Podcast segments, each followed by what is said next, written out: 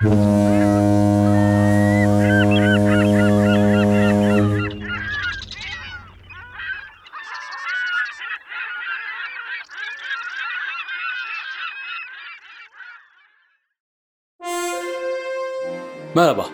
Çanakkale Deniz Savaşı, Birinci Dünya Savaşı sırasında dünyanın daha yeni tanıştığı birçok teknolojinin de ilk kullanıldığı yer olmuştu.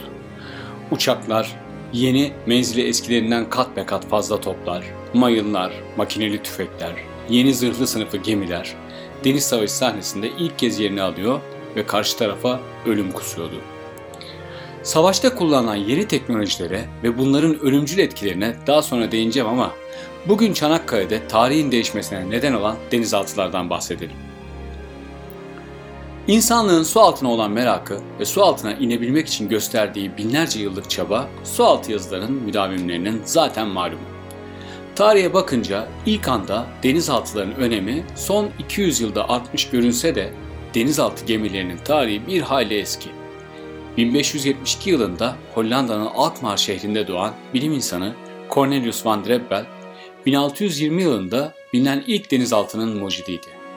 Gerçi aracın tasarımını 1580 yılında İngiliz matematikçi William Byrne yapmıştı. Yani bakınca denizaltıların tarihi aslında çok eskilere dayanıyor. Denizaltılarının etkin bir silah olarak kullanılması için neredeyse aradan 300 yıl geçmesi gerekti. Gerçi tarihe baktığımızda Aristo'ya göre Büyük İskender M.Ö. 300 yılında bugün Lübnan sınırları içinde kalan Tire şehrini kuşattığında fıçı şeklinde denizaltılarla saldırmış.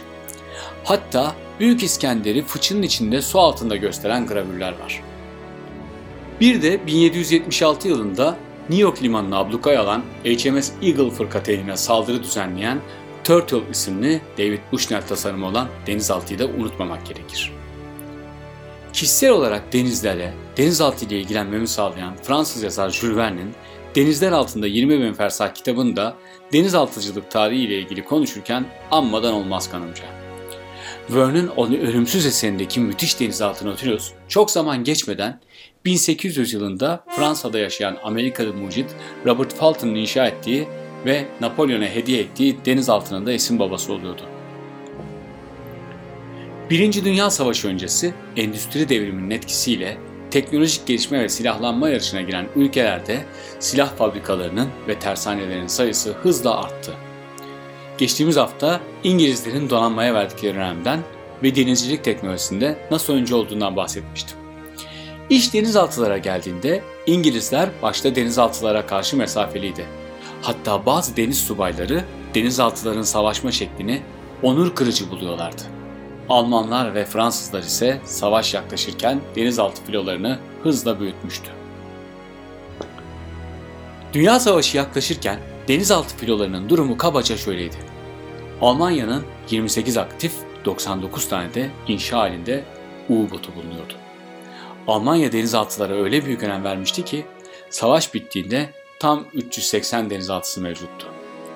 İngiltere ise başlangıçta Fransız teknolojisini alsa da zaman ilerledikçe ortaya çıkan dil bariyeri birlikte Fransız mühendisler İngilizlerle anlaşamıyordu. Amerikan modellerine yöneldi. Savaş başlarken İngiltere donanmasında 80 denizaltı vardı. Fransızlar ise denizaltı üretimine hem düşmanlarından hem de müttefiklerinden önce girişmiş olsa da Fransız donanmasının inişli çıkışlı tarihi içinde yine geride kalıyordu.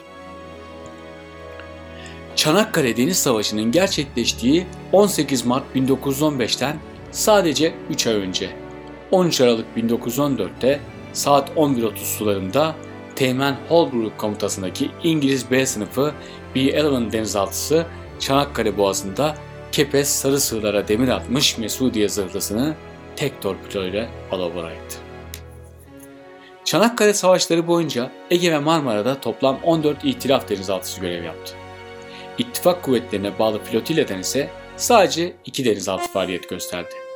Bu denizaltılardan özellikle Otto Hersing komutasındaki U-19 sınıfı U-21 denizaltısının başarılarını önümüzdeki haftalarda konuşuruz diye düşünüyorum. Otto Hersing savaş sonrasında U-21 Retter die Dardanellen adlı kitabıyla yaşadıklarını anlatmıştı. Gözüpek Alman denizci Hersing'in kitabı İş Kültür Yayınları'ndan Bülent Erdemoğlu'nun çevirisiyle Çanakkale Denizaltı Savaşı adı altıyla altında çevrildi. Çanakkale Deniz Savaşı ve sonrasında gerçekleşen Çanakkale Savaşları sırasında denizaltılar o güne kadar hiç kullanılmadığı kadar etkin kullanıldı. Savaş sırasında denizaltı filolarına, kayıplarına ve verdikleri zarara bakınca İkinci Dünya Savaşı'nın en önemli silahlarından birinin denizaltılar olması şaşırtmamalı. Denizaltılar başta güvenilmez ve savaş taktikleri onursuzca bulunsa da metrelerce suyun altında ülkeleri için ölmeye hazır bir şekilde uzun yollar kat eden hem itilaf hem de ittifak denizaltıcılarının mert ve korkusuz hikayeleri insanlık açısından büyük dersler var.